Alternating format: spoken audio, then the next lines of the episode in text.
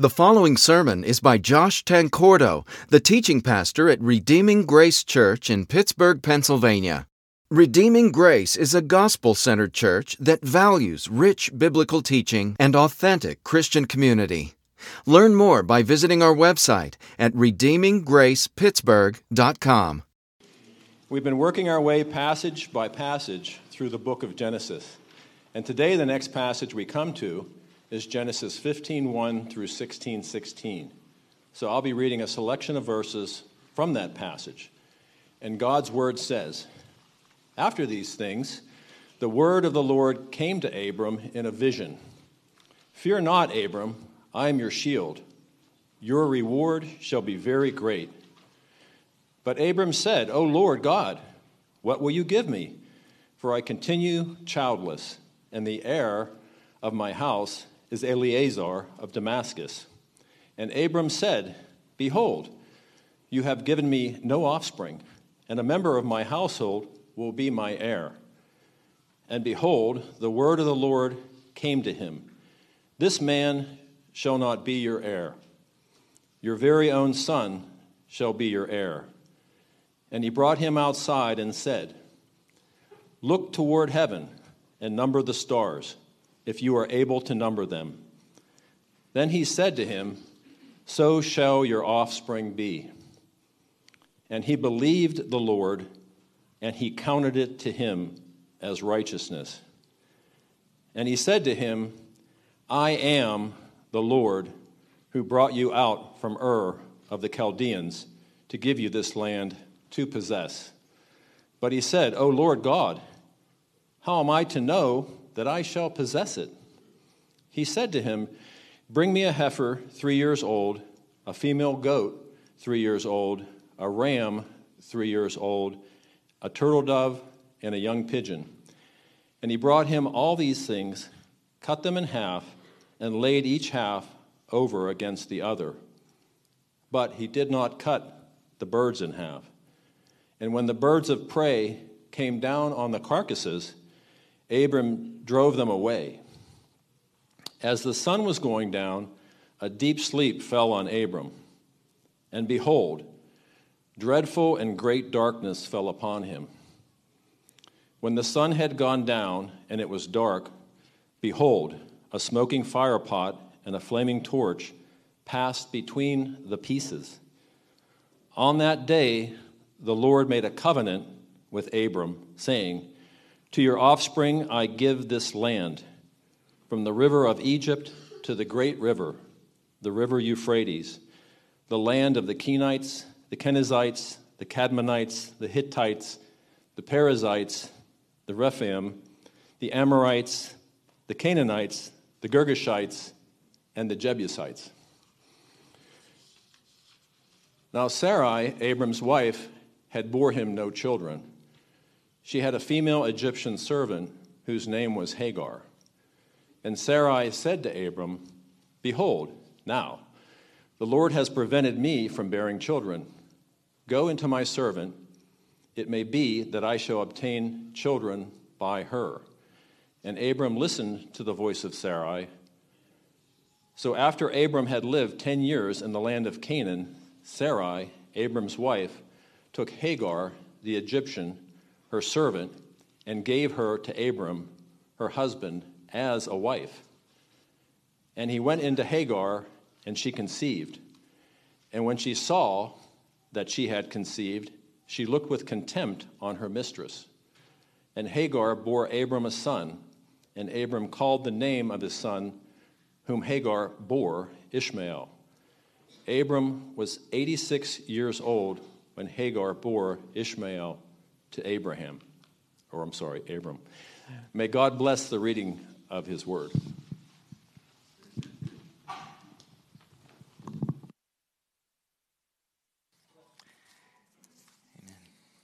Let's pray. Father, what a blessing it is uh, to be gathered together around your word with uh, the opportunity to immerse ourselves in it this morning, uh, I feel like we're right in front of a just a wonderful steak dinner that we have here. So we pray that your spirit would be present and at work in our midst, uh, causing the truths and teachings we encounter to find a place in our hearts. It's in Jesus' name we pray. Amen. Well, if you've lived for very long at all, uh, you have undoubtedly had people make promises to you, but then not follow through on those promises. I remember this one time when I was in high school. I was working at a local supermarket bagging groceries, and we had this, this lady uh, bring a large cartful of groceries to one of the checkout counters. And as we were uh, scanning each of her items and putting them into bags, she uh, told us that, that she had forgotten her credit card out in her car and needed to go out and get it real quick and would be right back. So we kept on scanning her groceries and getting them into bags and, and uh, waiting for her to, to come back in and pay for them. But after a little bit of, of time went by, a few minutes, she still hadn't come back inside. So you know, we figured she's probably looking around at her car for a credit card, can't find it, whatever, it's under the seat. Uh, but then a few more minutes went by, and so we were kind of starting to wonder where she was.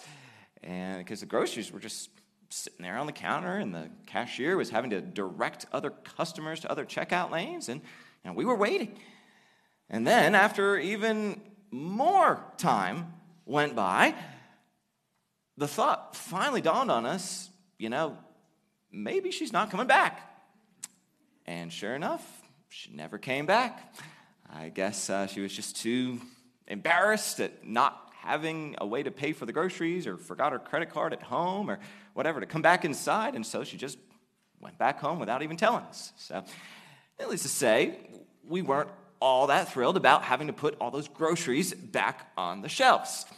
But that's just the way life is, right? I mean, sometimes people make promises to us, but then don't follow through on those promises.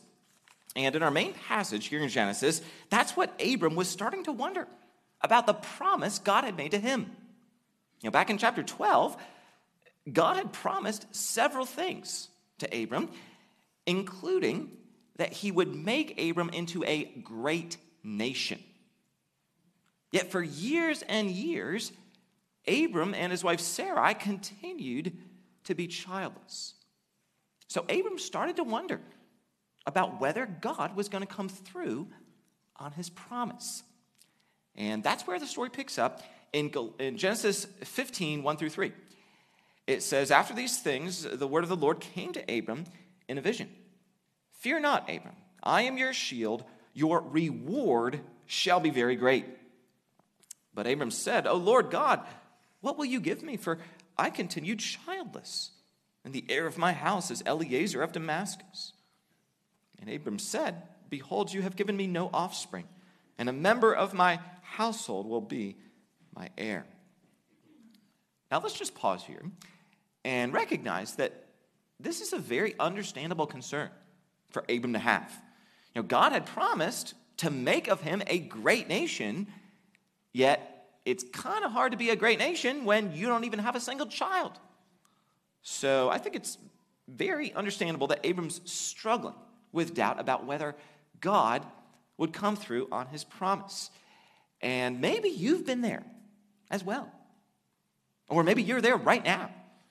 Or perhaps you're experiencing something in your life that's incredibly difficult and is even bringing you close to your breaking point and you're struggling with doubt about God's promises.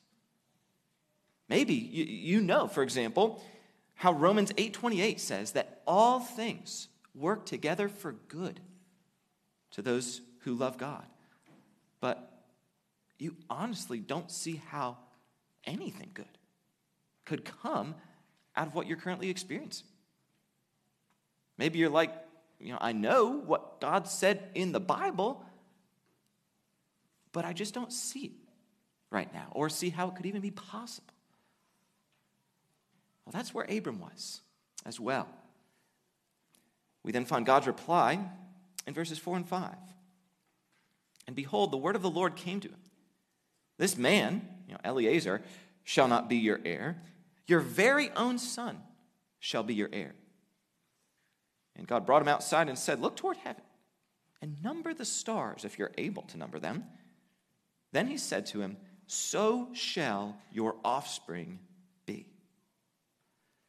So God reaffirms his promise to Abram and even gives him a visual illustration of how numerous his descendants will be, right? As numerous as the stars in the sky. Verse 6 then records Abram's response. It says, And he believed the Lord, and God counted it to him as righteousness. And that statement brings us to the main idea of this passage, which is that Abram believed God's promise and was therefore counted as righteous. Again, Abram believed God's promise and was therefore counted as righteous.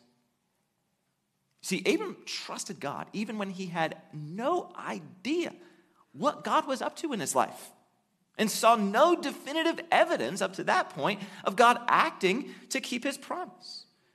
To borrow language from 2 Corinthians 5 7, Abram walked by faith, not by sight. He believed God for what his eyes couldn't see. So, what situation do you need to give to the Lord this morning? And say, Lord, I entrust this situation to you. Now, I believe that you're good and wise and faithful. And I believe that your promises are true, even though I can't understand why this is happening to me right now or, or why I'm having to suffer in this way. But guys, that's what real faith looks like. It looks like trusting God for what's not yet a visible reality. Then, still in verse 6, how did God respond to Abram's faith? It says that Abram believed the Lord and what?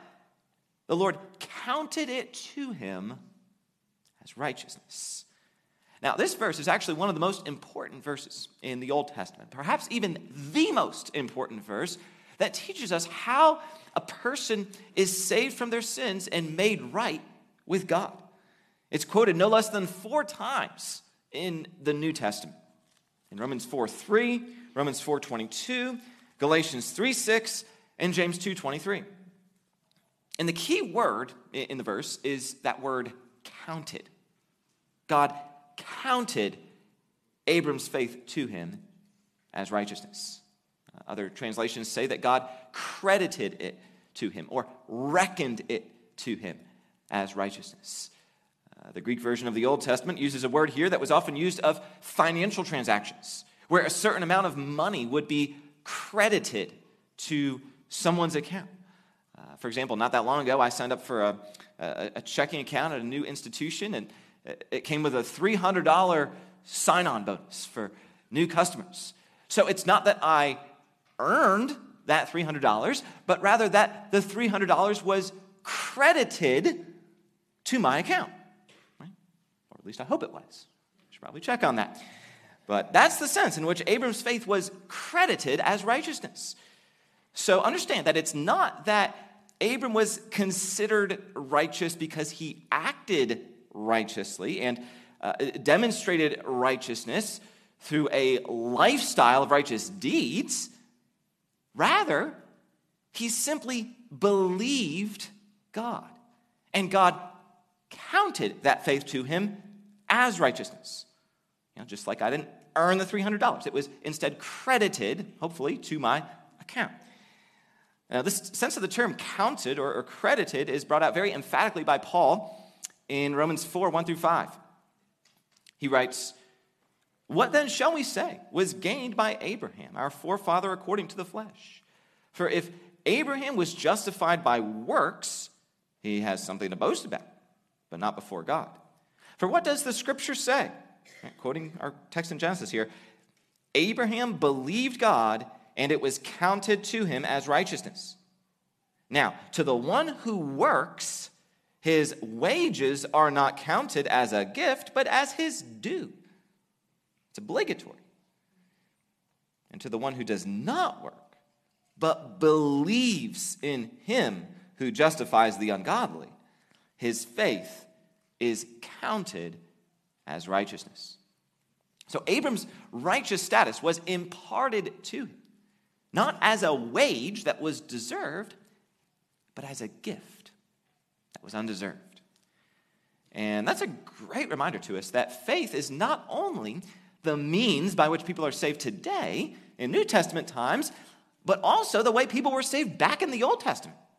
You know, when I was a new Christian, I used to think that people in the New Testament are saved from their sins through faith, but that people back in the Old Testament were saved by keeping the Old Testament law. That's what I just assumed, I guess. But eventually I learned that that's not the case at all.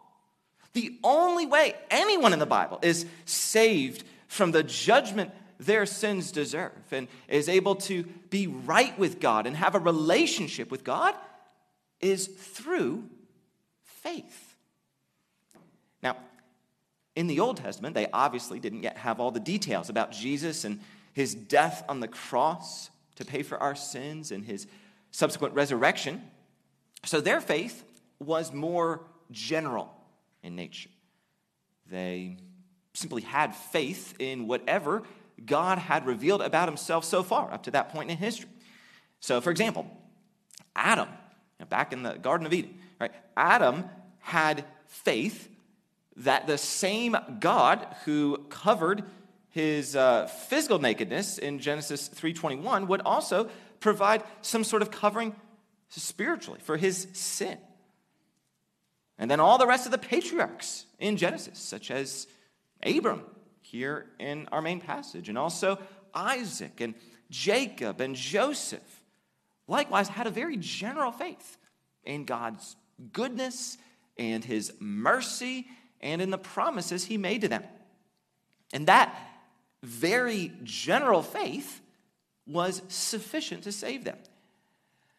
Then, several hundred years later, Moses had a faith in God that was more specific. For example, the Old Testament law uh, that God had revealed about uh, himself to Moses included a sacrificial system in which the blood of animals sacrificed on an altar uh, would atone, at least symbolically atone, for the sins of God's people. So this means that Moses had faith in God to save him, not only on the basis of God's general goodness and mercy, but specifically on the basis of blood sacrifice. And you could go on and on throughout the rest of the Old Testament. Nobody in the Old Testament was saved by law keeping, but rather through faith in God. A faith that incorporated whatever revelation about God was available at that time although they didn't yet know the name of Jesus or have all the details about Jesus' ministry, they were still able to be saved simply by trusting in whatever God had revealed to them. And this is what the Apostle Paul meant, if you're looking for biblical support of all this, this is what the Apostle Paul meant when he told the uh, people of Athens in uh, Acts 17:30 about the times of ignorance that God overlooked.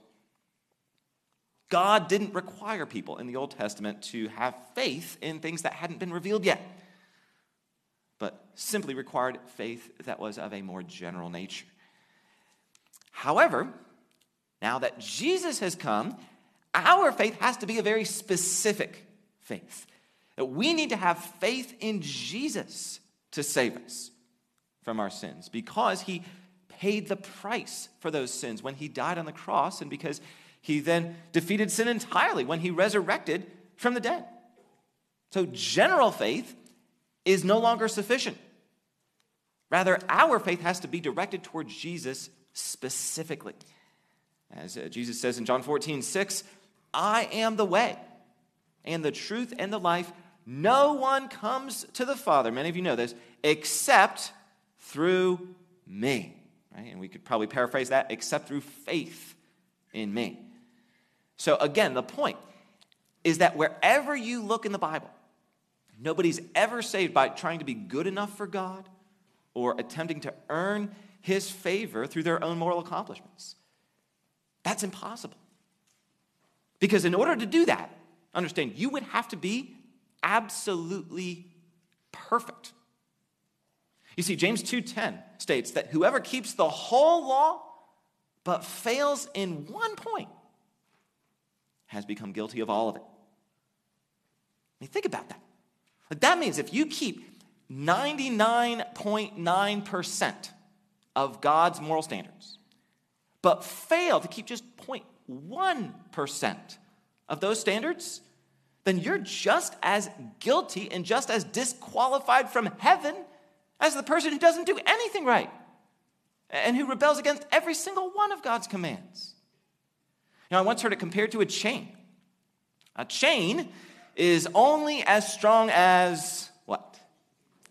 That's right, its weakest link. So if you're using a chain to pull something and just one of the links on that chain breaks, well, then whatever you're pulling isn't going to be pulled any longer.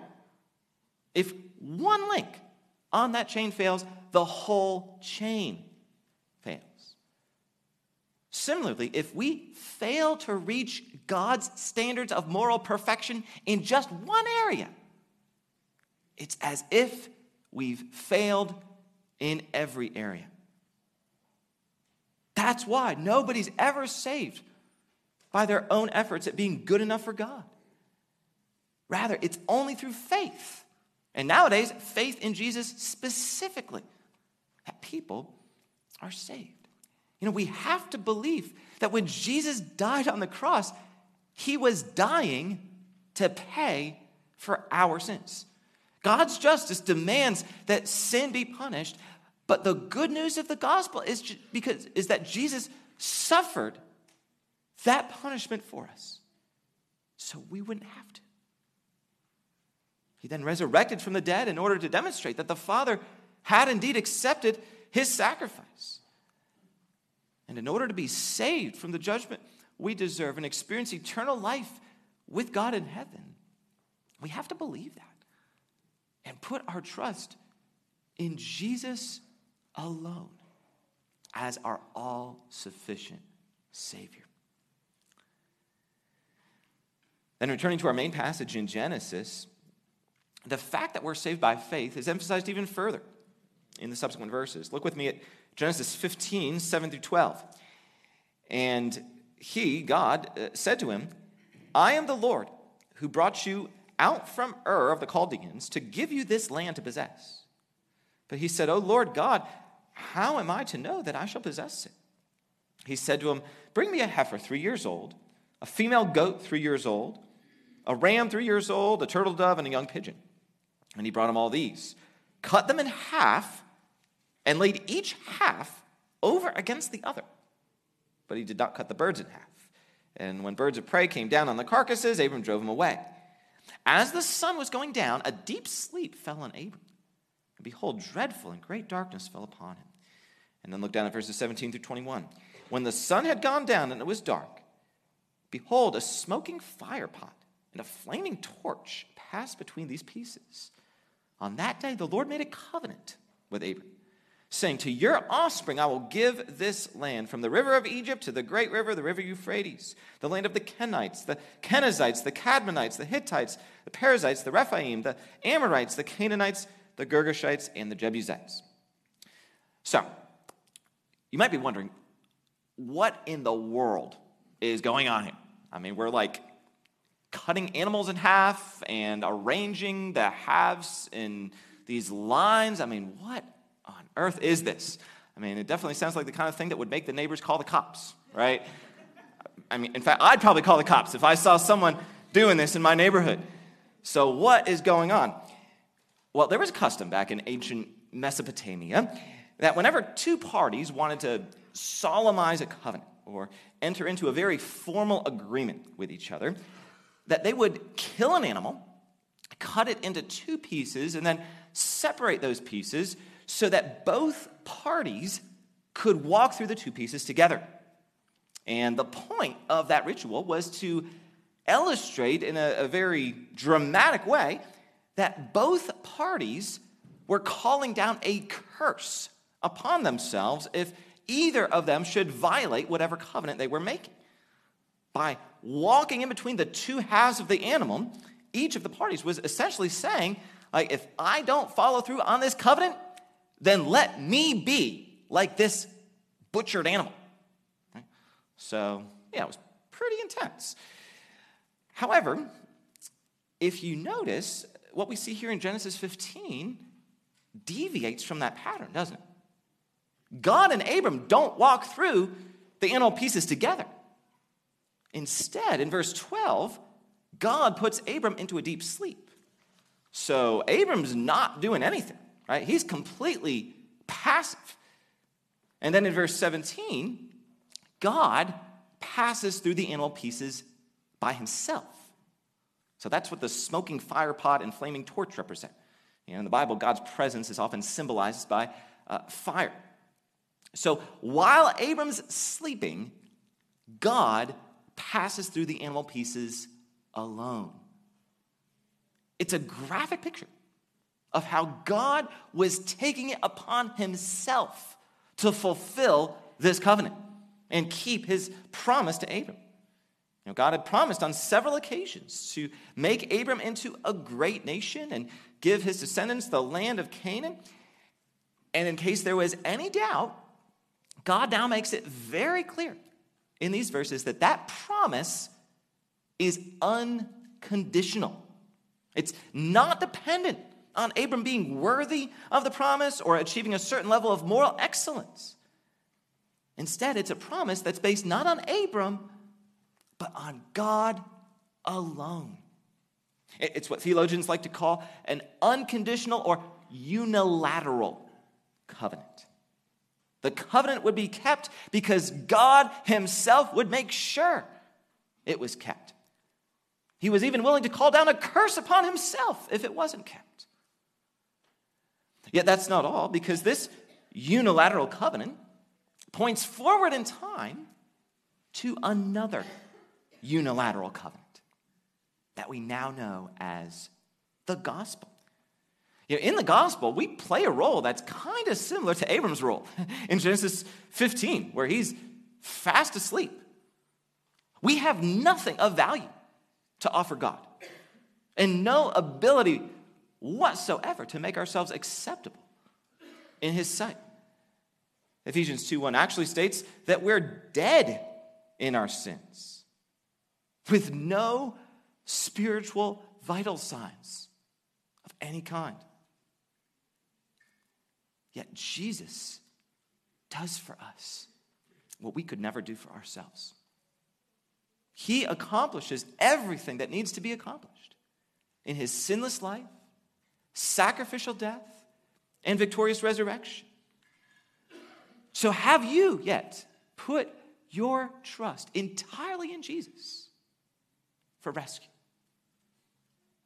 Have you humbly acknowledged before God that, as the theologian Jonathan Edwards says, the only contribution you can make to your salvation is the sin that made it necessary?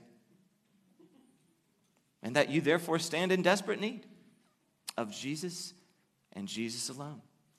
And have you come to rest in his finished work on your behalf?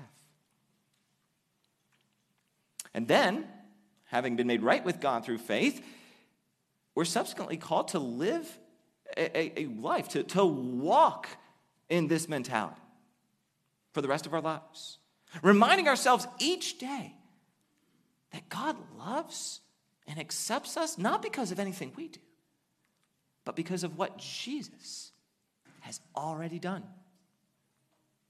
Through Jesus, the Bible says we're adopted into God's family. And nothing we do can ever change that. Yet, for some reason, it seems like we still have some trouble wrapping our minds around this reality many times. It seems like we're frequently tempted to revert back to that mentality of God's love and acceptance being based not on Jesus, but on us and on how good of a Christian we manage to be on any given day. You know, Dane Ortlund, in his book Gentle and Lowly, compares it to a boy trying to earn his place in the family. He writes Picture a 12 year old boy growing up in a healthy, loving family.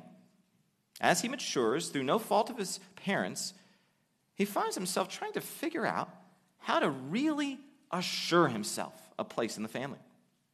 One week, he tries to create a new birth certificate for himself. The next week, he determines to spend all his extra time scrubbing the kitchen clean. The following week, he determines to do all he can to imitate his dad. One day, his parents question his strange behavior, and he replies, I'm just doing all I can to secure my place in the family, guys. How would his father respond? Calm yourself, my dear son. There's nothing you could possibly do to earn your place among us. You are our son, period. You didn't do anything at the start to get into our family, and you can't do anything now to get out of our family. Live your life knowing that your sonship is settled and irreversible. Brothers and sisters, we don't have to earn our place in God's family or maintain his love and acceptance by being a really good Christian. Instead, because of what Jesus has done on our behalf, we can rest in the fact that God loves us just as much on our worst day as he does on our best day. And sometimes we really do have some pretty bad days. Honestly, sometimes we even have entire seasons where we're just not what we should be spiritually. We see one of those times in Abram and Sarai's lives in the very next chapter. In Genesis 16, that they waver in their faith and doubt that God will come through on his promise all on his own, and therefore try to take things into their own hands. Look with me at Genesis 16, 1 through 4. Now, Sarai, Abram's wife, had borne no children. She had a female Egyptian servant whose name was Hagar. And Sarai said to Abram, Behold, now the Lord has prevented me from bearing children. Go into my servant. It may be that I shall obtain off, uh, children by her. And Abram listened to the voice of Sarai. And so, after Abram had lived 10 years in the land of Canaan, Sarai, Abram's wife, took Hagar the Egyptian, her servant, and gave her to Abram, her husband, as a wife. And he went into Hagar, and she conceived. It then says at the end of the chapter, in verses 15 and 16, and Hagar bore Abram a son, and Abram called the name of his son, whom Hagar bore, Ishmael. Abram was 86 years when Hagar bore Ishmael to Abram. So again, we find Abram taking things into his own hands. He had done so back in chapter 12 in Egypt, and now he does so again. God had promised Abram offspring, and since Sarai wasn't conceiving, Abram tries to obtain offspring through Hagar.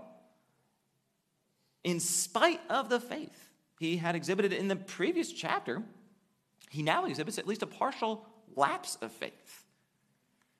And by the way, don't we so often have that same oscillating tendency? One day we're hot, the next day we're cold. One day we're enjoying an exhilarating experience of God's presence on a spiritual mountaintop, and the next we're struggling in a spiritual valley. One day we're walking in faith, and the next we're wrestling with doubt. I don't know about you, but I just find Abram to be so relatable in that regard. And yet, even when we struggle and stumble, God still loves us. Even when we take our lives into our own hands and, and uh, disobey God's commands and disregard His word, He's still committed to fulfilling His promises to us. Know, as we'll see in the subsequent chapters in Genesis, God's promises to Abram were still valid even when Abram experienced subsequent lapses in faith. Because remember, it was a unilateral covenant, right? Just as it is for us. That means we might waver, but God never does. No matter how much we stumble, how much we fall, or how inconsistent we are, God continues to love those of us who are Christians as his own children. In fact, his love is such that it actually goes out to us all the more when we sin against him. We catch a glimpse of this, uh, this reality in Jeremiah 31 20. Speaking of Israel, during a time when Israel was very rebellious, God says, Is Israel my dear son? Is he my darling child? For as often as I speak against him, I do remember him still. Therefore, my heart yearns for him. I will surely have mercy on him, declares the Lord. Think about that. My heart yearns for him, God says. Even in our sin, that's the disposition of God's heart toward us. The 17th century Puritan theologian Thomas Goodwin writes, with reference to this verse, there is comfort in that your very sins move God to pity more than anger for, for the believer. Christ takes part with you and is far from being provoked against you, as all his anger is turned upon your sin to ruin it. Indeed, his pity is increased the more toward you, even as the heart of a father is to a child who has some loathsome disease, or as one is to a member of his own body that has leprosy. He hates not the member, for it is his own flesh, but the disease. And that provokes him to pity the part affected all the more. What shall not be to our benefit when our sins against Christ shall be turned as motives to him to pity us all the more? So, again, contrary to what we often assume, God doesn't hold us as Christians at arm's length when we sin against him or, or make us endure some period of being on probation before we can come back to him. Instead, his heart of love goes out to us all the more when we stumble and fall. Guys, do you see how the gospel is such good news for sinners like you and me? We can also take great comfort in the words of Jesus in John 6:37, where he states, "All that the Father gives me will come to me, and whoever comes to me, I will never cast out." Consider those last words. I will never cast out. Not I won't cast them out as long as they don't do anything too terrible. Or I won't cast them out as long as I don't find anything in their hearts that's too ugly. Or I won't cast them out as long as they don't surpass the limit of what I'm willing to put up with. No, Jesus says, Whoever comes to me, I will never cast out. As Dane Ortlund writes, we cannot present a reason for Christ to finally close off his heart to his own sheep. No such reason exists. Every human friend has a limit. If we offend enough, if a relationship gets damaged enough, if we betray enough times, we are cast out. The walls go up.